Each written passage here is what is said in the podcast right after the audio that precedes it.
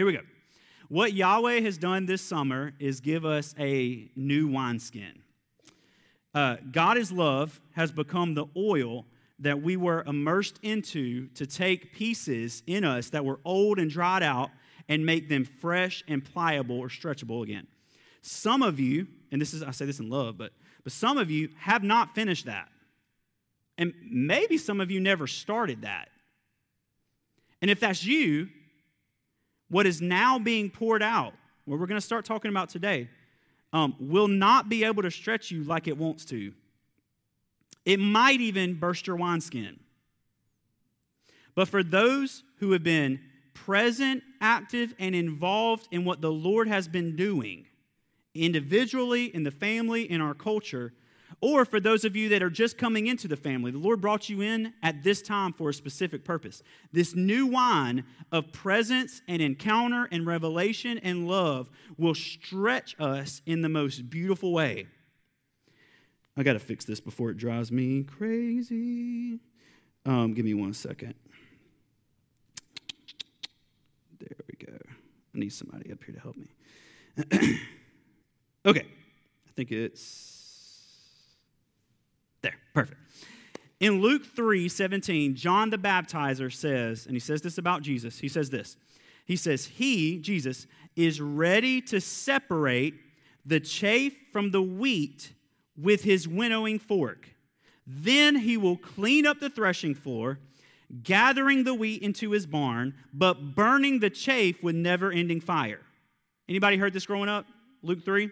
Separate the wheat from the chaff. Um, until until separated the wheat and the chaff are one. Okay? Until they're am i saying that word right? Is that the right word? C-h chaff? Is it chaff? Is it chaff? Chaff. Chaff. All right. Chaff. Until separated the wheat and the chaff are one. Okay? Until they're separated they're one.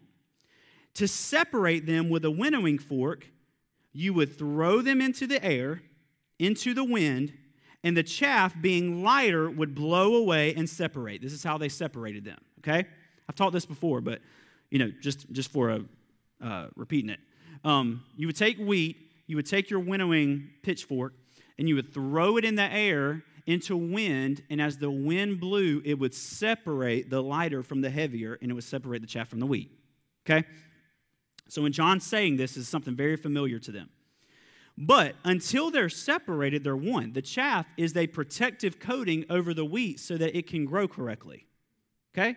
So while they're one, one isn't bad. You know what I'm saying? So we'll read this and say, oh, the chaff is the bad and the wheat is the good. No. When they're together, the wheat cannot grow without the chaff. It's the protective coating, they're one thing. So, what is John saying when he says that Jesus is coming to separate these two?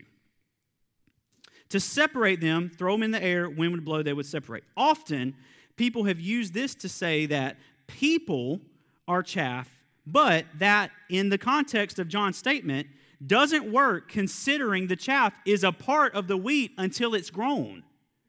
You know what I mean? So people read this and say, oh, yeah, see, all those druggies over there, they're the chaff, and all these good people over here, they're the wheat, and he's come to separate them too. And John's saying, no, he's come to separate the chaff and the wheat within you. Do you know what I'm saying? He's not coming to separate you from people. He's not coming to tell you you be in the world, but you never touch anybody else in the world. Being in the world and not of the world is exactly what John's talking about. But being in the world and not of the world is not you being in the world and shunning the rest of the world. It's you being in the world and the world not controlling you, you controlling it. You know what I'm saying? So, what, what John is saying is Jesus is coming to take the chaff out of you so that you can be pure wheat. So, chaff is a part of the wheat until it's grown. Another analogy that might be a little more relatable is orange juice and pulp. Anybody else, anybody like pulp in their orange juice? I actually kind of like it a little bit. Jordan hates it. Jordan hates pulp, especially in lemonade too. Um, I'll get, we'll get Chick Fil A and we'll get home and Jordan will get out the the uh, what's it called the the strainer and be pouring her drink through it. But anyway, anyway, but think about this: you got orange juice or lemonade, and you got pulp. Okay, so, another way you could say that is Jesus has come to separate the juice from the pulp. They're one thing. Okay, right? They're one thing. But he's come to separate them. the pulp is just as much a part of the juice as the liquid is. In fact, you can't have the liquid without the pulp. Right? But it just makes the juice, if you're not a fan of it, it makes the juice less tasty or good. Therefore, you separate it through a strainer. The juice is not as palatable with pulp. It's required to have it to make juice. But once it's made, you separate the pulp from the juice so that it can actually be consumed. What Jesus came to do was remove the chaff from us, worthless mindsets that covered who we really were, so that only authentic wheat identity remained. And then he burned in an everlasting fire, God being the all consuming fire, the worthless mindset and the fall and its facade so that we as believers could never retrieve it again. This is what he did on the cross. It is finished. What is finished? We've talked about this forever. What is finished? The covering that covered up who you really were got thrown into the air by the Holy Spirit, and what remained was who you really were. That was put to death on the cross and finished for every single person who's in the family of God. Okay. The Old Testament, I'm gonna, I'm gonna take a little, little rabbit trail, but we'll get back. The Old Testament law became a law of works because we made it a law of works. Okay? God was not giving them through the law a law of karma. Just to be clear, like, and I know I've said this before, what is karma? You do good, you get good, you do bad, you get bad. You get what you put out, right? Through the Old Testament, the Lord was not giving them a law of karma. He was not saying, if you do this, you get this, but if you do this, you get that. And if you're not careful, you'll read that into the Old Testament. But that's not what the Old Testament was given. He was giving them a window into what their lives should look like if they lived in their proper identity. He gave them what's called a law of life, not a law of death. He gave them a law of life that became a law of death when they processed it incorrectly. It's a law that says if you are who you are, your life will look like this. We have the same thing in Jesus. For example, if our identity is right, we will look like Jesus. We don't strive to look like Jesus so that we can be identified like Jesus. We are like Jesus by the cross, therefore, we live our lives like Jesus. Okay? I said this in holiness a few weeks ago. We don't strive to be holy so that we can be called holy. We are holy, therefore we live holy. Yeah, right? So, what the Old Testament, good Lord, what the Old Testament law was not, was not if you do this, you get this. What the Old Testament law was, was you are this, therefore do this. And it was, and by the way, it wasn't even called a law. It was called a covenant that we translated into a law. Proverbs 3, you know what Proverbs 3.18 says? I'm going to take this by memory, so it's not a direct quote. Proverbs 3.18 says, wisdom is a tree of life. Well, in the, in the times of when Solomon would have written this, in, in the Jewish mindset, wisdom was Torah. Okay? So Torah, the law, we would call it, covenant, was wisdom. So you can say it like this The Torah is a tree of life. Right? What was the tree of life? The one they should have been eaten from. That they didn't, that was off limits, but now in Proverbs, it's saying if you consume the covenant, what we would call the law, it becomes a tree of life within you. Okay? So, so he didn't give them something that was a tree of knowledge of good and evil. What was the tree of knowledge of good and evil? Do this, get this. If you eat of this, you will die. The tree of life was this is who you are, so eat of me. So when Proverbs is written, Solomon says that the law, the covenant, the Torah is a tree of life. Okay? So we saw the law and we said, I must do that to get that when it should have been, I am that, therefore my life looks like that. That's exactly why Jesus did not come to abolish or throw out the law, Matthew 5 17. He came to fulfill it. What? So, right? So we see we traditionally see the Old Testament as a works-based testament and the New Testament as a faith-based testament. That's typically how we see it. Wrong. Because Jesus said, I haven't come to throw that away, I've come to fulfill it in me. So it's illegal for us to say the Old Testament is something different than the New Testament through Jesus because Jesus says, I've not come to throw that away. I've come to be the bridge between you and that so that it can come together in me. I've come to fill that. So, this is why Jesus says this. He came to put it in its right place through him, who, by the way, John says is the Word. He came to be an example of how the law was supposed to interact with us. Jesus came to be the example of how we should have responded to the law and responded perfectly. How did he respond? Well, the law says you shouldn't work on the Sabbath. What did Jesus do? Most of the Sabbaths, he's doing some kind of ministry work. So Jesus came to redefine in us. The law was not given for you to say, okay, that, that, that, that, that, I can't do on the Sabbath, but that, that, that, that, that, I can, and therefore I'm going to be holy.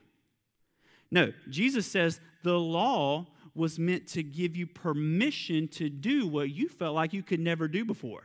It's a covenant, okay? So he came to be the example of how the law was supposed to interact with us. Then he gave us a new law or a new covenant to mirror, which wasn't the written word, it was the physical word himself. Y'all tracking with me? Okay. The mistake people make is viewing Jesus and our new life the way that Israel viewed the old law. In other words, people make the mistake of viewing Jesus as if you do this, you get or you become this. And they miss that the very reason we were given a law in the first place, which is actually called a covenant, was because we were already identified. I didn't marry Jordan when I'm I didn't marry her when I met her. Right? I married her when I identified her as somebody I wanted to be married to. Okay? So when we said I do, we had already become husband and wife in our mindset, which produced I do. So I labeled her as my wife, therefore we got married. I, so I, I didn't enter into a covenant with somebody I didn't know or somebody that had the potential to be that. I entered into a covenant with somebody who already was that. So when he gives the covenant to Israel, he gave them the covenant because way back in Genesis 15, he said, You're going to be my people and I'm going to be your God. Therefore, I'm going to enter into this covenant with you, and I'm going to take both sides of the covenant on myself so that you can live in it, whether or not you keep it the rest of your days. He, he did not give them a contract like I talked about two weeks ago that said, if you do this, we're good, but if you don't do this, we're not good. But this is how we view Jesus. We made a marriage covenant, a law to be broken and prosecuted against. This is what we did. We made it a law of you keep, excuse me, we made it a law you keep to be good and not punished, but a covenant you keep because you love and the other has already determined you're good and loved. Look, look at your experience with God. How much of your experience with God at the core has been based on what you do? I mean, just think, just think about this. How many of your how many of our experiences with God has at the core been about what we do? Repeat this, read this, say this, sing this, etc., and you feel closer every single time you do that stuff. I feel close to the Lord every time I wake up in the morning, read my Bible, spend an hour in prayer, and get to the end of it. I feel great with the Lord. But do you know why I feel great with the Lord? Because in my mind, I just did what I thought I needed to do to stay in good graces. Not, I'm, the Lord might have just showered something amazing on me, but the reason I'm feeling good about that is because I checked off the box. That's exactly why at the next morning you sleep in and you don't get to spend an hour in prayer, you feel awful about it. and you feel distant, and you, because every bit of our experience, we've been taught that our whole lives, that our experience with God has something to do with what we do and how He responds to what we do or don't do. All of it. So, I mean, think about this.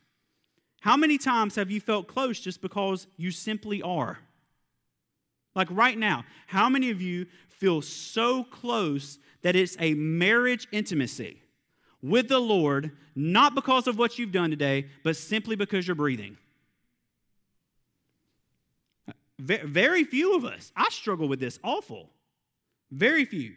That's why many of us have trouble showing up sometimes when the Lord wants to move in our lives, whether that be at church or whether that be in the secret place. The reason we have trouble showing up is because subconsciously, let's be real, who wants to engage a God that we only feel approves of us if we do something?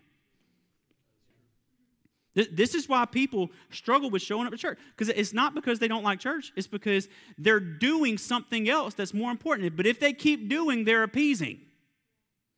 Sometimes showing up to the secret place or showing up to church or showing up to worship nights or whatever, or Tuesday night, showing up to that stuff means you're going to have to lay down something that you do.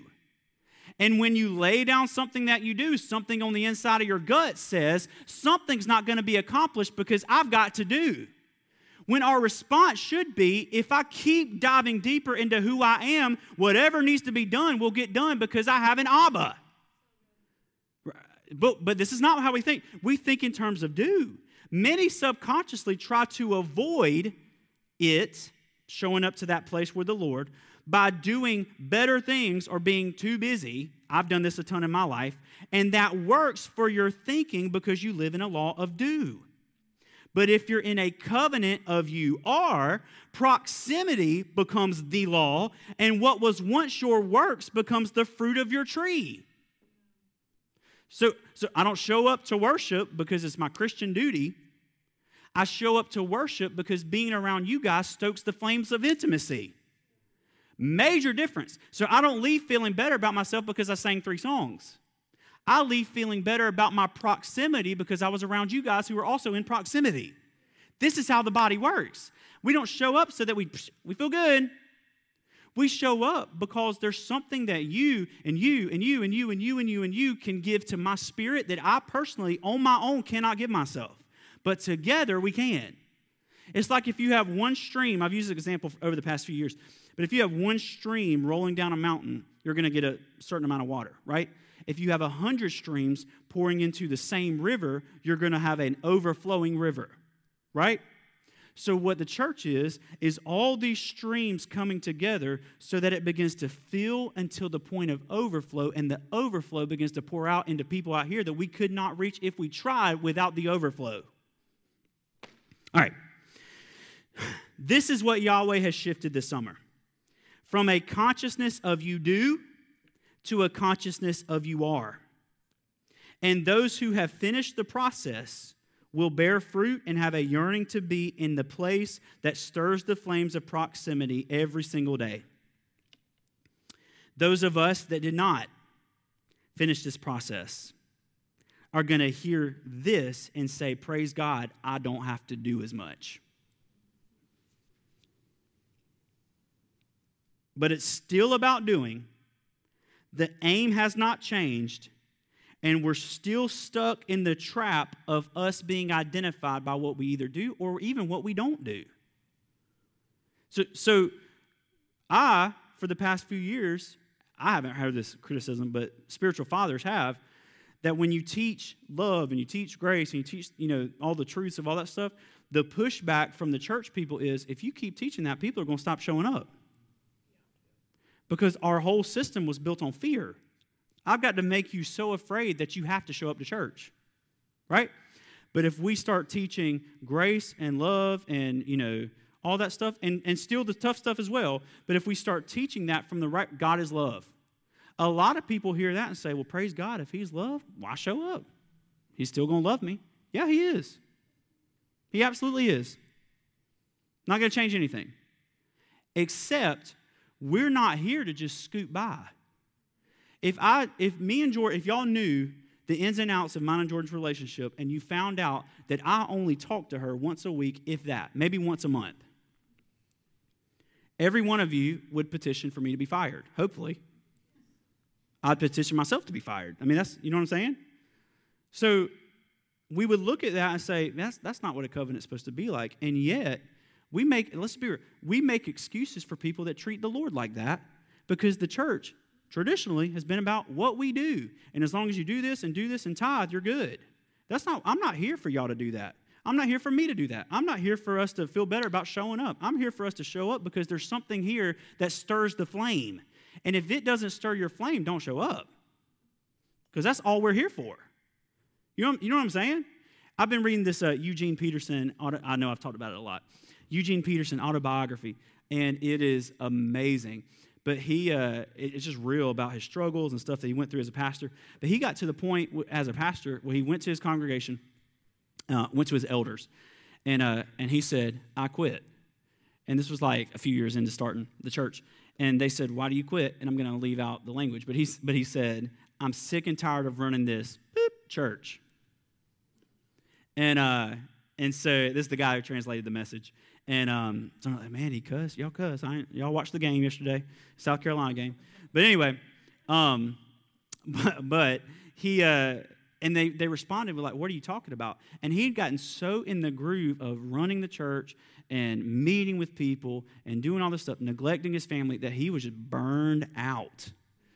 And so he went on a one year sabbatical, not just a month, a year sabbatical and got rewilded again, and it shifted everything. All of his books have come from that since then. Message translation, all that stuff came from that. But it, but it hit me reading this, and he made it. He made a statement to this guy. He's passed away last year, but he made a statement to the guy writing this, and he said, and I, I quoted this a few weeks ago, but he said, "No, no church can healthily be more than a few hundred people." And then later on in his life, he changed that statement, and he said it can't be healthy unless it's about fifty or sixty people. And he said the reason is is because pastors will become entertainers to keep everybody in the doors rather than fathers. There's a reason why me and Jordan don't have 100 kids, and it's because I can't adequately father 100 kids. You know what I'm saying? But I can father one or three or four or whatever. You know what I'm saying? And so this is the Lord is just is refocusing everything in us. But again, if we're not careful, we'll come into this and say, "Man, this thing ain't growing." Yes, it absolutely is growing. It just isn't growing numerically. Praise God. Some of y'all gonna be mad that I just said praise God after that. You know what I'm saying? But there's people in this room that are becoming wild and free. And I'll take wild and free of a handful over a thousand people who pretend to be wild and free and pretend to be involved and pretend to care until somebody talks bad about them or I say something they don't like and then they leave. All right, didn't have that in my notes, but anyway. let me let me just let me just, just, just give you this, and then I'm gonna go into Luke.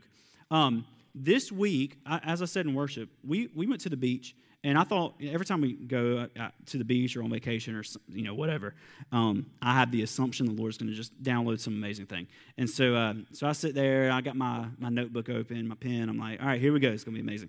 And that's what he said. You know what? I'm going to teach you this week. I'm going to teach you how to be a better husband. And I was like, I amazing. What else? You know what I'm saying? Like, it's awesome. Let's learn that. And he's like, no, no, no. I don't think you understand. Like, that's all. That's it. Right, okay? And it hit me that like what what we did last week is we got away, me and Jordan and Veda and, and our family got away from the noise. And Jordan and I, we sat on a golf cart, you know, whatever day, and I was just like, I feel like we've fallen in love again. Not that we weren't in love before, but it's just like a whole new like level. And um, and there's something about getting away from the craziness that can just like recenter you and refocus you. But it but that's it hit me this week that like I, I have gotten so in four years, I keep saying five, but it's really four in November, years of this church. Um, I've gotten sometimes so bogged down in running the church or making sure the church is going or making sure that you guys are fed that like internally I've lost a little bit of my wild and free. And um and I made a vow to the Lord this week that like no matter what it costs, I won't lose that again ever. And that means that there's going to be a lot of stuff I have to say no to in order to keep it, and I'm going to have to be okay with that. You guys are going to have to be okay with that. You know what I'm saying? Um, But here's why I say this is because I, I think as usually as a pastor, like there's some stuff the Lord sends me through because I'm supposed to be the shepherd to lead you guys into it as well. And I think there's some stuff in our lives that we've allowed to slide into this place of worship.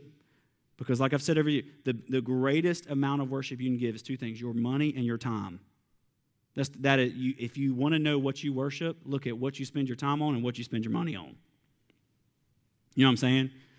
And there's some stuff that has slid into that place of time or slid into that place of money or both that we've started worshiping and it's caused the internal identity within us to start crumbling. And I'm telling you, over the next little bit, we're, that's what we're going to invigorate. There's going to be some Tuesday nights coming up. We're just going to go out to the river and we're just going to have fun. That's it. And that's going to be the spirituality of this church. You know what I'm saying? Like, we're, like I love praying in tongues. I love all that stuff. But listen, if we don't know what's real, and praying in tongues is real. But I'm saying if we don't have a grasp on what is real and what is tangible and what is around us, it doesn't matter how many hours we pray in tongues. You know what I mean? But but if we got a grasp on what is real and tangible and with us, all of a sudden that stuff comes in to reinvigorate what is real and tangible and in front of us. That's what it was designed to do. That's why Paul says, I'd rather you prophesy than speak in tongues. Because when you speak in tongues, nobody knows what's going on around you. But if you prophesy, it benefits everybody else. And what he's saying is, is I'd rather you speak into what's real and then let the tongues and all the other stuff pour into what is real than to float around in a fantasy world where you don't have a clue what's going on around you.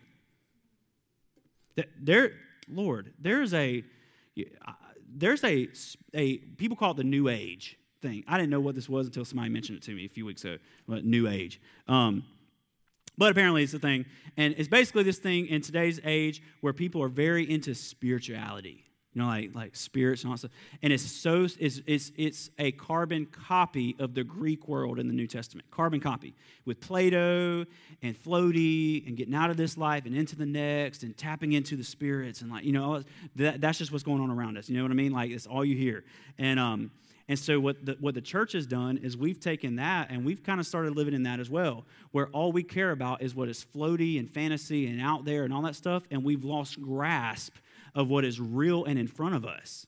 So, all we talk about is we sit around, sing kumbaya, and wait around for the rapture, while the world around us is crumbling to the ground. Because we don't care about the world around us, we care about the spiritual floaty stuff. And I'm, right? You know what I'm saying? It's like y'all listen, if y'all want to sit around and talk about conspiracy theories and you know kumbaya and the rapture and how you know everybody wants to be a social club and all, if y'all want to sit around and do that, amazing, amazing, y'all do that. But as for me and my house, we're going to pray your kingdom come, your will be done on earth as it is in heaven. Not your kingdom come, your will be done, but hopefully I get out of here first. That's not what we're praying. We're saying, I'm going to be seated right here no matter what's going on around me until your kingdom comes and your will is done here, right here, as it is in heaven. You know what I'm saying? I, I, I want to get to heaven, but I'm going to just make a big statement. I, um, heaven's going to be amazing, um, but I, I believe our call is to make sure this is heaven before we ever make it to that one. All right. or else he shouldn't have told us to pray it. When you pray, Abba, your kingdom come, your will be done on earth as it is in heaven. What? That's not what we pray. We pray, get us, get us out of here quick. You know what I'm saying? A Democrat got elected, get us out of here. Or whatever. You know, it's like, Lord, like your kingdom come, your will be done on earth as in heaven. I don't care who's the president. I don't care what's going on around us. I don't care what the, the, the, the trendy, you know, thing to be passionate about is. I don't care. The prayer is your kingdom come, your will be done on earth as it is in heaven. That's what we're here for. We're not shaken. And if you'll get off social media, you as well could be passionate about that too.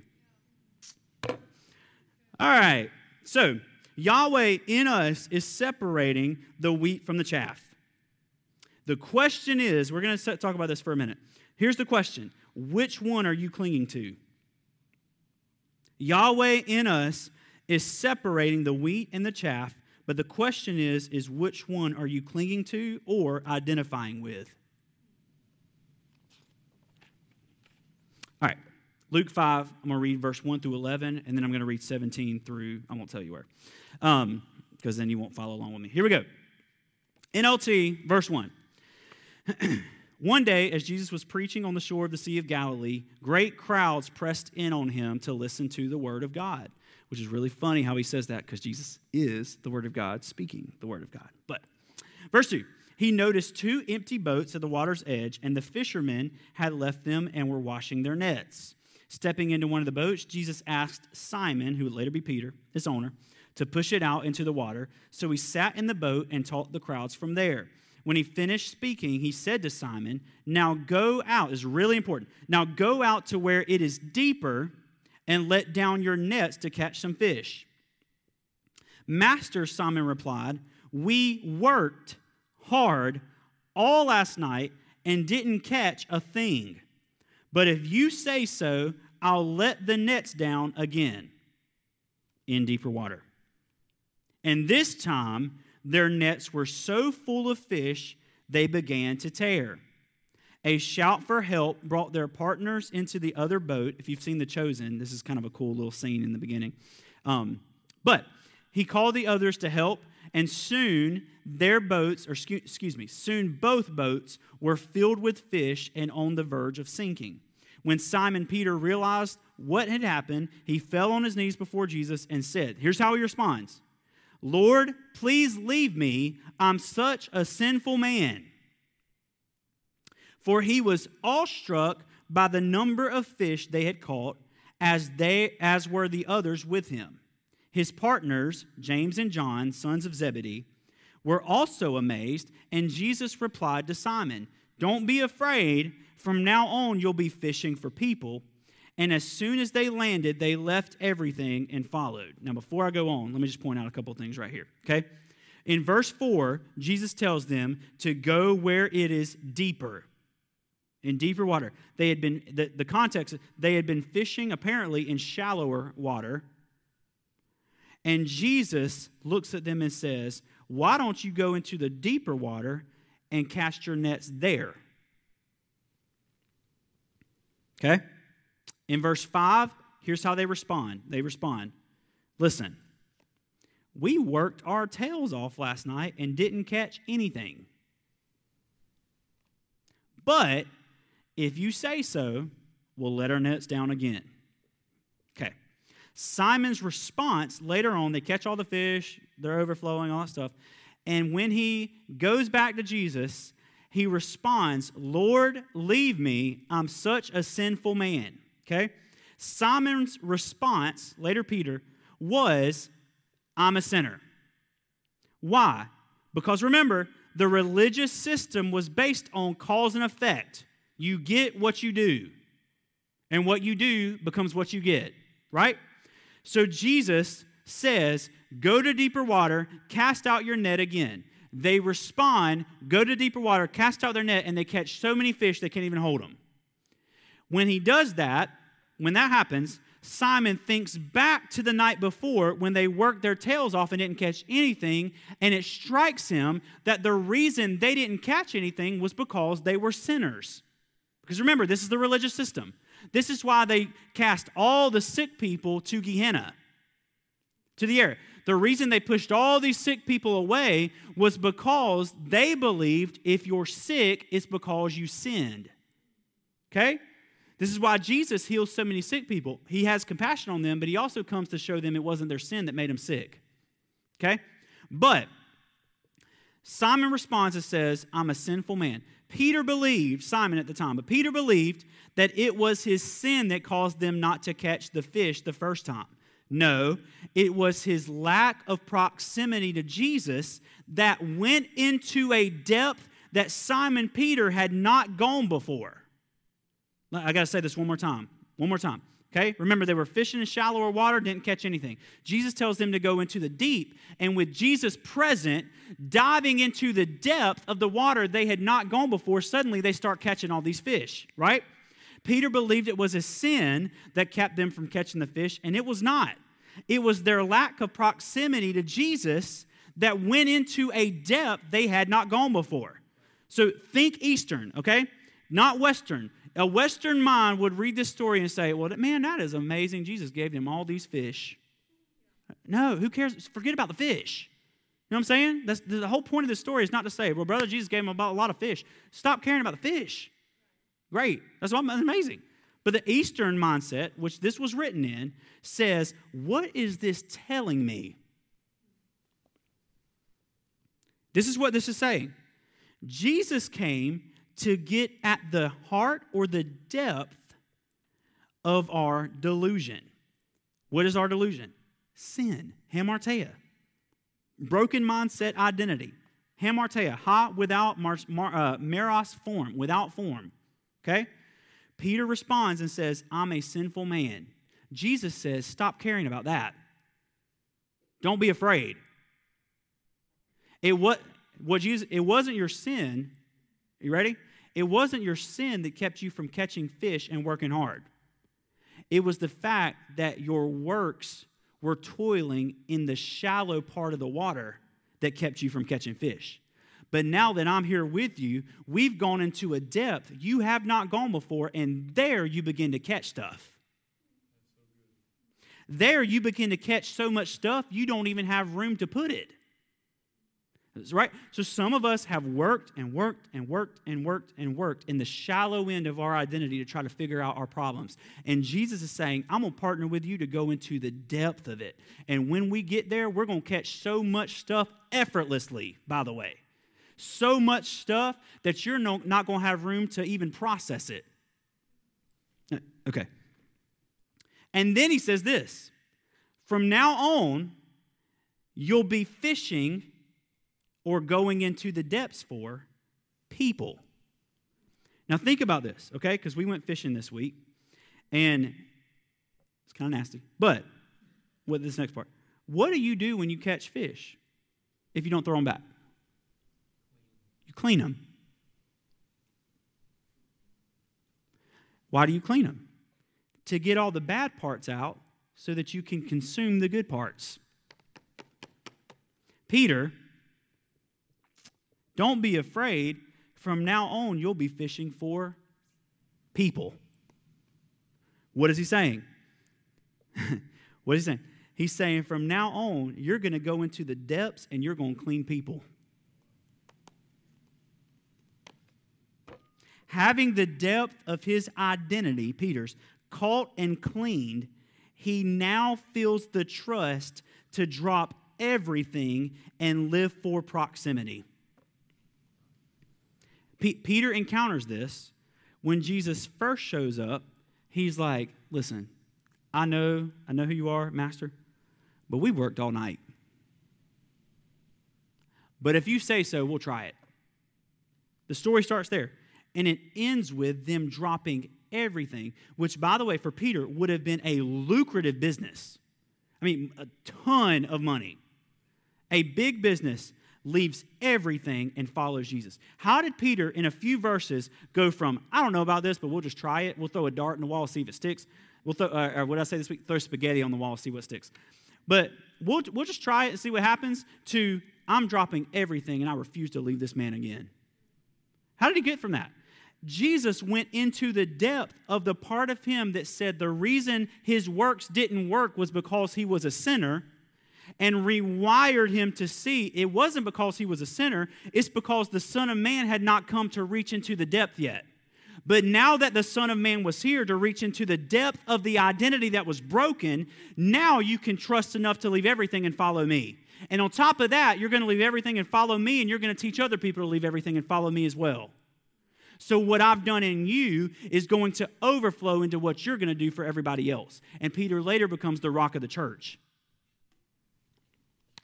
This is good stuff, so, you know. Um, verse 17, not because it came from me. Verse 17, let me skip ahead to there, and I'm going to show you how this connects. Now, if you read the, the man with the leprosy, this all connects too, but I'm just trying to, I'm trying to get to the heart of it. So jump to 17.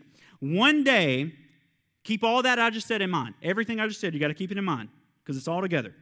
One day, while Jesus was teaching, some of the Pharisees and teachers of the religious law were sitting nearby. It seemed that these men showed up, in parentheses, every, in, from every village in all of Galilee and Judea, as well as from Jerusalem. The Lord's healing power was strongly with Jesus. Some men came carrying a paralyzed man on a sleeping mat.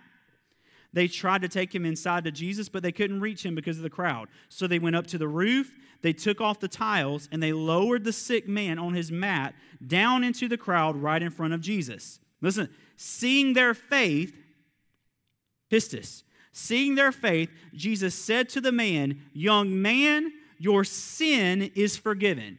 I know your translations say sins are, that's wrong. In the Greek, it's one. It's hamartia, it's one, one sin. Your sin is forgiven. That may not mean a lot to you, that means a ton to me in context. But, young man, your sin is forgiven. What? But the Pharisees and teach remember, why did they why for the Pharisees, why was this man paralyzed? To the Pharisees and teachers of the law, this man was paralyzed because of his sin. Right? So they're watching this. Jesus knows they're watching this. They lower the man down, and before he says, Get up and walk, he says, Your sins are forgiven, while the man is still paralyzed. Okay. Your sin is forgiven. The Pharisees, of course, and the teachers of religious law said to themselves, Who does he think he is? That's blasphemy. Only God can forgive sins. Do you see the irony in this? Because Jesus is God. No. that's blasphemy. Only God can forgive sins. Jesus knew what they were thinking, so he asked them, Why do you question this in your hearts? Is it easier to say your sins are forgiven or stand up and walk? So I will prove to you that the Son of Man has the authority on earth to forgive sin. Then Jesus turned to the paralyzed man and says, Stand up, pick up your mat, and go home. And immediately, as everybody watched, the man jumped up, picked up his mat, and went home praising God. Everyone was gripped with great wonder and awe, and they praised God, exclaiming, We've seen amazing things today. So, so okay.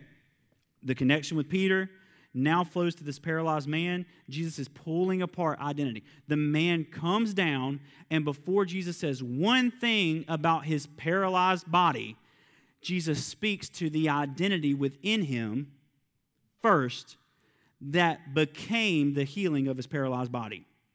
What does he tell Peter? Cast your nets deeper. We worked all night in the shallow end, didn't catch anything. Go deeper paralyzed man comes in, all he's asking for is to be healed. And Jesus says, No, we're going to go a little bit deeper. Your sin is forgiven. Huh? Thanks a lot. That's amazing. But I can't walk still. You know what I'm saying? Right? And he's saying, No, I understand about the fact you can't walk, but the you can't walk part pales in comparison to the you don't know who you are part.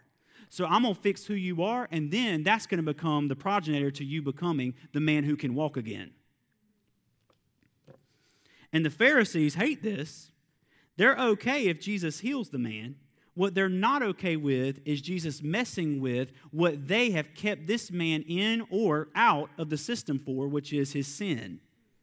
And Jesus comes to forgive not just the sin, he comes to forgive the mindset that caused this man to believe it was because of something he did that he was living like he was. No, Jesus said, it's not because of who you are, it's because I brought you into this place to prove to everybody else that this is why I have come. Not just to heal people, but to fix identity that becomes their healing. Verse 27. Later, Jesus left the town and he saw a tax collector who the Jews would have been the Jews would have considered a sinner, okay, because he was a defector, named Levi, who was Matthew, sitting at his tax collector's booth. Follow me and be my disciple, Jesus said to him. So Levi got up and left everything and followed him. Uh, Lord, like, uh, there's so much missing here. Come on, Luke. But so Matthew, what what Matthew is a rich dude, very very rich. And Jesus comes walking by and says, Follow me. All right. Leaves everything. Huh? Right? But but he knows who Jesus is. I mean, this, this just wasn't like this Jesus showed up and was just this random guy. Matthew, at his tax collector, Jesus, I said this earlier, Jesus and his mother would have paid taxes to Matthew over and over again. And what, like, what were those encounters like? Think about this. What were those encounters like? When Jesus is standing as a teenager or an adult before he's 30 at the tax collector's booth and a poor guy comes up or somebody comes up that's, that's about to sell themselves as a slave because they can't pay their taxes and jesus says it's okay i'll take it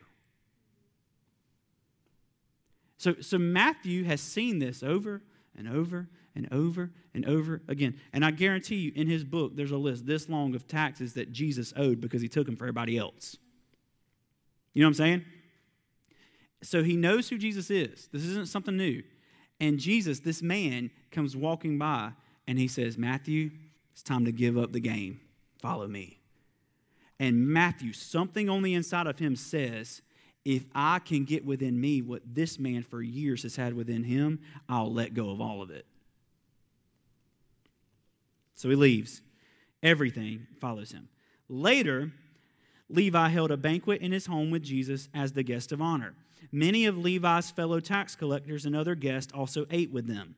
But the Pharisees, here we go, and their teachers of religious law complained bitterly to Jesus' disciples, Why do you eat and drink with such scum? That's, I mean, does that sound familiar? I mean, let's be real.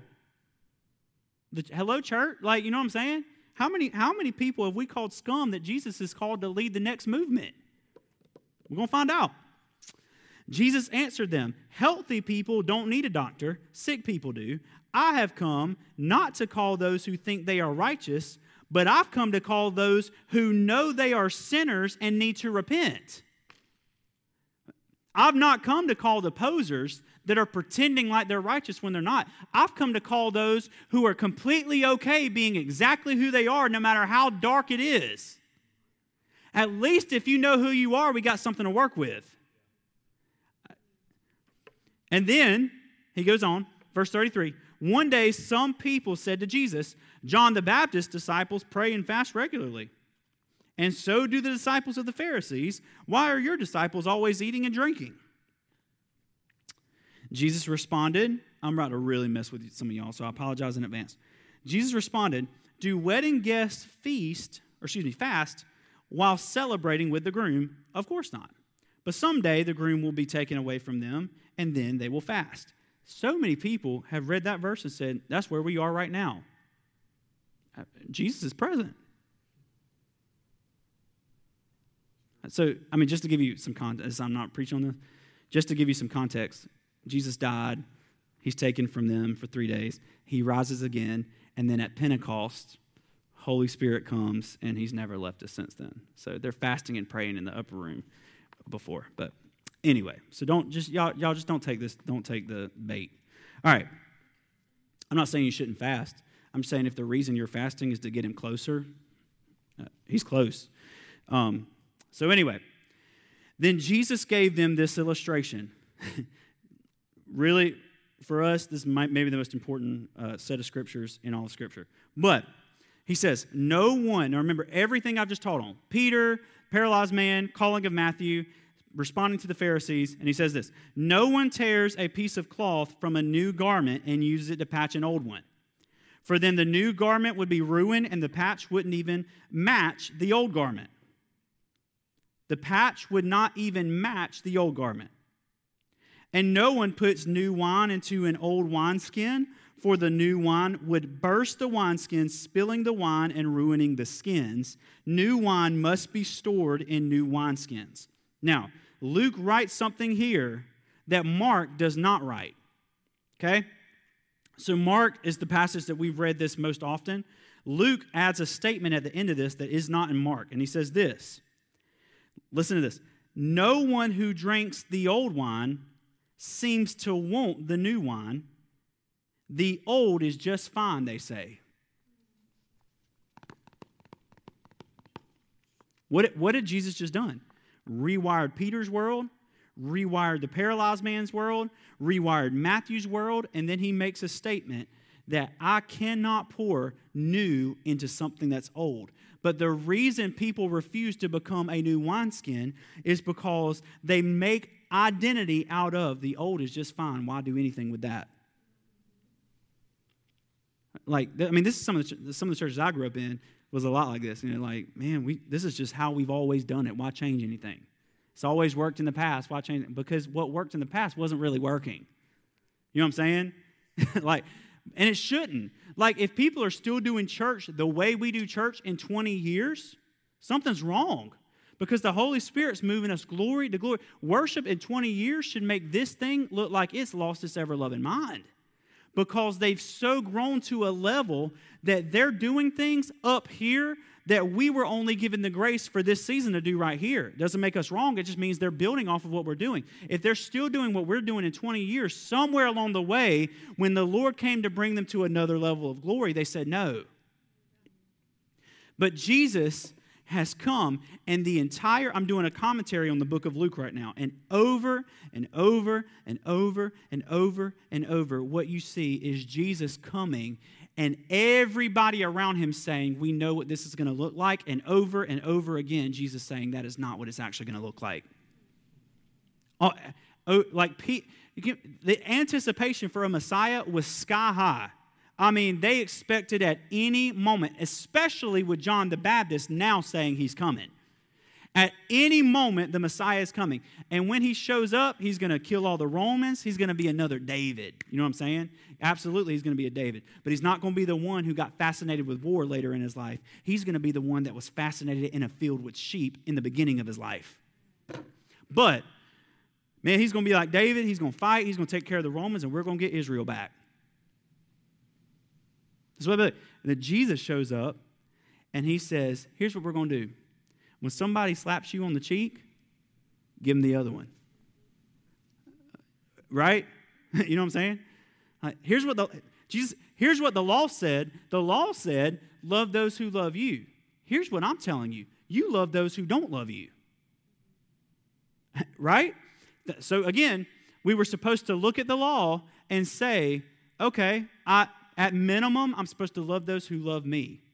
But if I'm loving those who love me, I'm going to take it a step further and love those who don't even love me. They saw the law as the God. As long as I love those who love me, I'm good. Right? Same thing with Peter.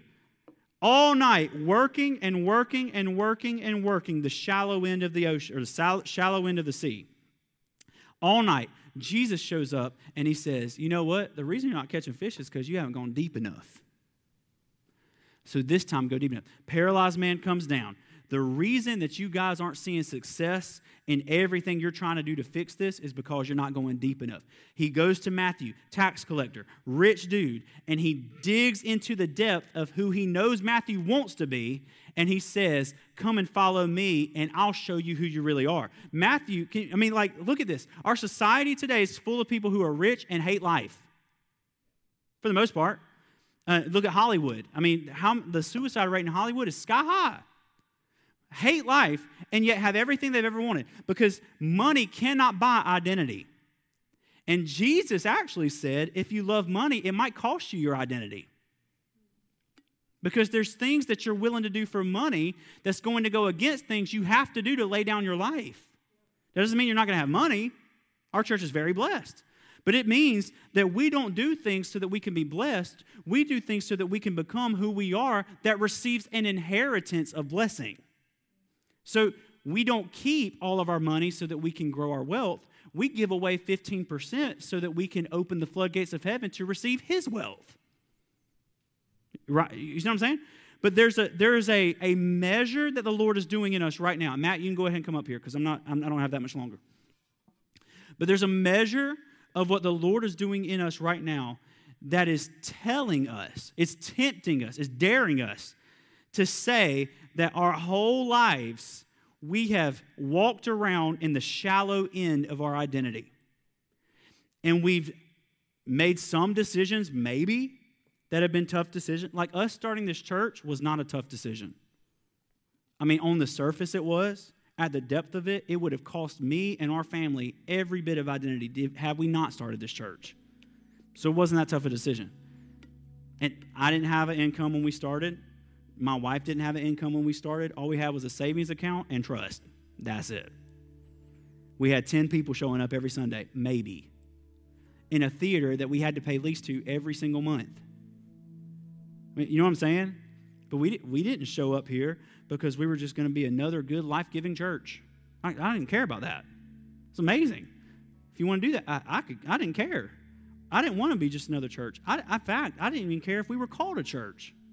What I wanted to be is what an ecclesia is supposed to be, which is a family which is where we all come together every single week and we allow the Lord to say, Cast your nets deeper and see what you will pull out. And every time we're tempted to throw them out in the shallow, that's because that's just what we know, it's what we've always done.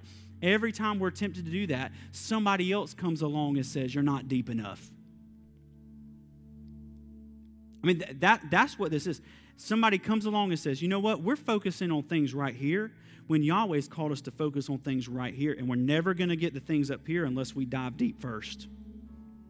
You know what I mean? Like, I could talk to you all day long about how not to be anxious. All day long, give you tips and tricks and whatever else. And A, I can promise you this A, I wouldn't be doing most of them. So I'd be a big poser, right? And B, it wouldn't work. I, I mean, I, I, could sit here and tell you how to have peace or how to be happy or how to do all this other stuff. And y'all leave here and feel amazing about yourself. Amazing. You know what I'm saying? But but what, what I refuse to do is to stay on the shallow end where we work and work and work and work and don't catch anything. And Jesus is saying, if you'll just drop your nets in the deep, you won't have to do anything. I'll send the fish to you. You won't have to do anything. I'll send the reason that you're so anxious to you so that it'll be so heavy in your net, you won't have time to process it. You just pull it out of the water. Like, uh, we have, I mean, Lord, we have family members that we have prayed years and years and years would come into a relationship with the Lord, would wake up and realize who they really are, would wake up and realize that their lifestyle is not who they really are. It's not what the Lord designed them for. We for years, I know you guys do too. For years we prayed and we prayed and we prayed and we prayed, but what we cannot do is stay in the shallow end and say, "Man, we worked, but we didn't catch anything." The Lord is calling us to be a group of people that dives into the depths of ourselves first so that then we can do that for men and women, right? He sends Peter into the depth to catch a load of fish, and then he says, Peter, now you go do that for everybody else. It had to happen in Peter first. It had to happen in the paralyzed man first. It had to happen in Matthew first. It had to happen in all these people first before it went to everybody else. We, especially pastors today, this is the temptation, is to want to send people into things that I have not been into myself. You know what I mean? It is illegal for me to encourage you to show up to the secret place if I'm not engulfed in the secret place myself. And most pastors don't even read their Bible. You know what I'm saying? But but what we're what we're moving into is a place where I'm going to let my fire and you're going to let your fire and you're going to let your fire burn so hot that this place becomes nothing but a gigantic, all consuming fire. That when you walk in the doors and the minute we hit worship, the minute we hit a message, the minute that you smell breakfast cooking in the back, every piece of darkness in you that does not need to be there is suddenly shown cast out with light that is shown all around you. I, my favorite line in a song lately, and I know it's not Christmas yet, but y'all know me. I love Christmas. But my favorite line, and I mentioned this, I think it was a couple Tuesday nights ago, in a song, is O Little Town of Bethlehem. You know that song? But there's a line at the end of it that says, the hopes and fears of all the years are met in thee tonight. We don't write music like that. You know what I'm saying? We write like, you know, I, I love like I want to be I'm a, I want to be tried by fire. Amazing song. But what we don't write anymore is songs like that. The hopes and fears of all the years are met in thee tonight. And I, I'm just, I wonder when we've gone through a year where uh, most people are terrified for their lives, literally, and most people are terrified to think about what's going to happen in their businesses in the future. Think about what's going to happen in their schools in the future. I mean, me and George, Veda start school next year. We have no idea what we're going to do with her because we don't know what our country is going to look like in a year. You know what I'm saying? But it's just there's so much uncertainty and so much hope met with fear that I wonder if right here in a little town called Columbia, if the Lord is meeting all of our fears and all of our hopes right here so that He can push us forward into your kingdom come. Like I, I, wonder, I wonder how many of us, how many of us lately, I think, I mean, just just think about this. How many of you over the past few months have taken the time to sit down and just dream? And when I, when I mean, uh, I mean, clear with this, what I don't mean is dream about you getting a better job. And you, I mean, that might that might be it. And amazing. That that's that's who cares. I mean, who cares? You know what I'm saying? Like, I, I think your career is really important. I do not think you should stake your life on your career. Lord, like, but when you dream, I'm not talking about you dreaming about what you do, grass being greener on the other side. That's not what I'm talking about. I'm talking, when's the last time you sat down and dreamed about angels floating around you as you're worshiping? When's the, when's the last time that you sat down and just imagined what was happening in the spin of the Trinity when you were present in it before you ever took a breath? Yeah, right? Uh, when's the last time we sat around? When's the last time you sat and looked at a river or a sky or something and just paused and just stood in awe of it like a kid. We don't do that because we're so worried about what's coming up tomorrow. Don't worry about tomorrow. Tomorrow's got enough trouble in itself. Seek first the kingdom of God and his righteousness, and everything you need will be given to you. Literally, do, Jesus says, do not worry. But when, I mean, when, when did we do this? That is the depth. That's it. Like some of y'all are like, man, I'm just, I, I've been through it and I cannot find a passage to get me through it. Some of y'all need to read some poetry. Some of y'all need to read a fiction book. But we got to open our imaginations again and start to dream and wonder. We sing that song all the time. May we never lose our wonder. And we sing that as a bunch of people who have lost our wonder. we say, may we never lose our wonder. We already lost it. I mean, think, think about all the traditional churches that start, we passed, we passed some of these in Myrtle Beach. Think about all the traditional churches that started with a passion. And that right now, right now, are meeting with a bunch of people sitting in pews, falling asleep, talking about how we can be better or how we can do whatever, singing a couple hymns, and everybody going to Cracker Barrel. or Shoney's, if that was still a thing. That's what we used to do, right? I'm convinced that part of the reason the church lost its a little bit of its Holy Spirit because Shoney's closed. But I'm just kidding. I'm just kidding. Anybody, like, we, we would have evangelists come into town and they would preach, and we'd have like big hooting and hollering time, and then we'd all go to Shoney's and, and glutton like crazy. But, um, you know what I mean? Um, nothing says the Lord set us free like stuff in our faces. But anyway, anyway, uh, but we just have fun with that stuff. But I mean, seriously, like, what, how, somewhere along the way, wonder became something that we should grow out of. And the Lord said, no, like that is that's the depth. You know what I mean? Peter had become so bogged down in catching fish that he completely, almost completely missed who he really was, which was the rock of the church. And if he had not sent his nets out and cast them deeper in a moment of trust, he may have never left everything to follow this man. So, um, so I'm going to pray and I don't like I don't know how to end this. This this is just something I feel like the Lord's really given us today. But like we uh we're going to be a people. We're going to see signs and wonders. But I, the Lord is redefining even for me what a sign and wonder is. Like my, you, let me tell you something. My, I know I'm partial.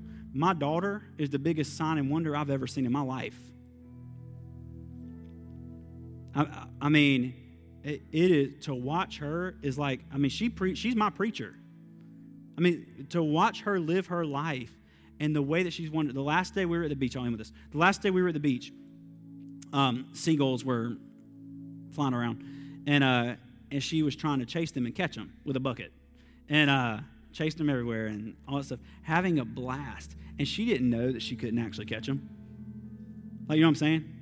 And in her mind, it never occurred to her that this is impossible because they fly.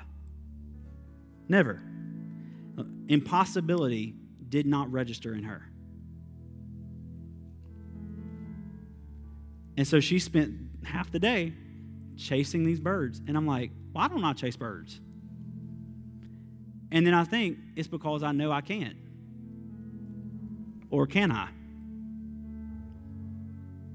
I'm, I'm serious. Think about this, right? There, so there, there were fish in this little stream, and uh, she was trying to catch the fish, and I was like, I, in my head, you can't catch fish too fast, you know. And I, and literally in my head, I'm like, I'm the most contemplative pastor you've ever met because I'm always thinking. But, um, but in my head, I was like, maybe. And so I walk over and as fast as I could, reach down and grabbed a fish out of the water. You know what I'm saying? It was a tiny one. I mean, a little one. But um, and then he hopped back out.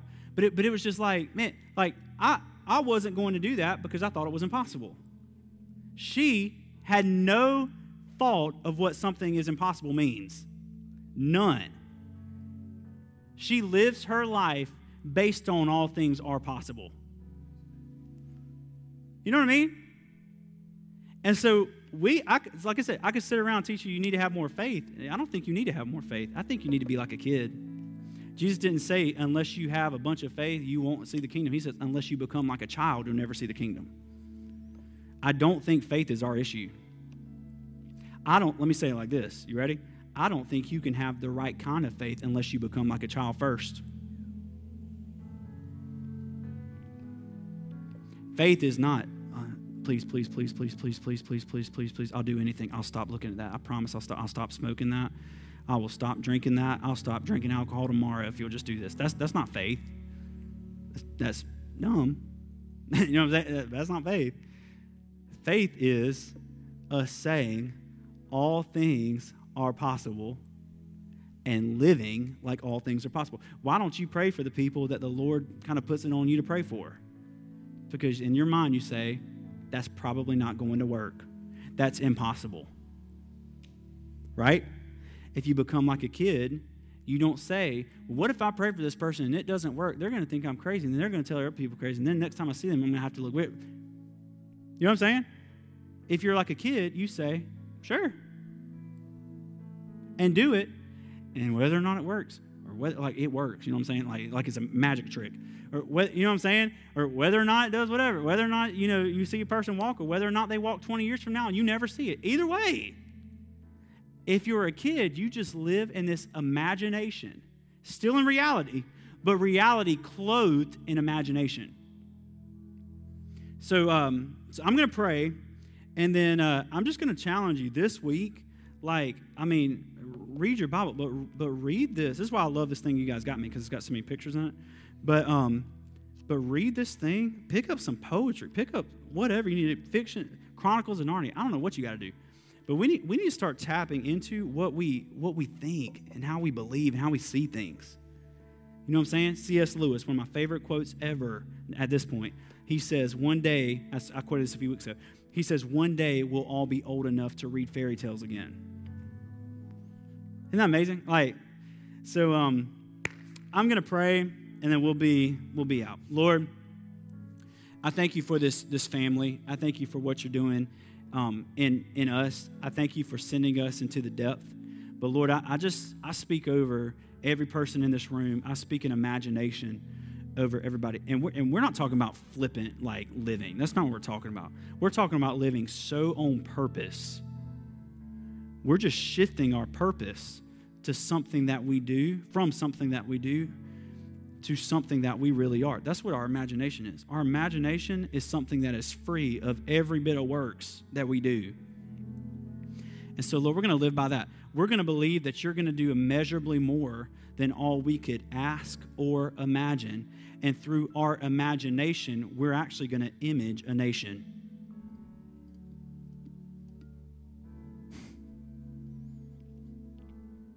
through our imagination, we're actually going to image a nation.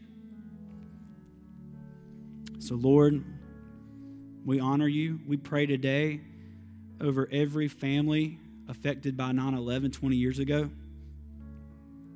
Lord, I know, I mean, I, I, just was thinking about this this morning. I remember at 10 years old exactly where I was um, when, nine years old, about to turn 10, when this happened. And, um, and Lord, we just, we just speak peace over them we speak a covering over them that they know, that they know that they know that you are working even the most dark, evil moment of our country's history into something that is so extravagantly full of light that it's going to bring hope and peace and freedom to thousands of others because of it.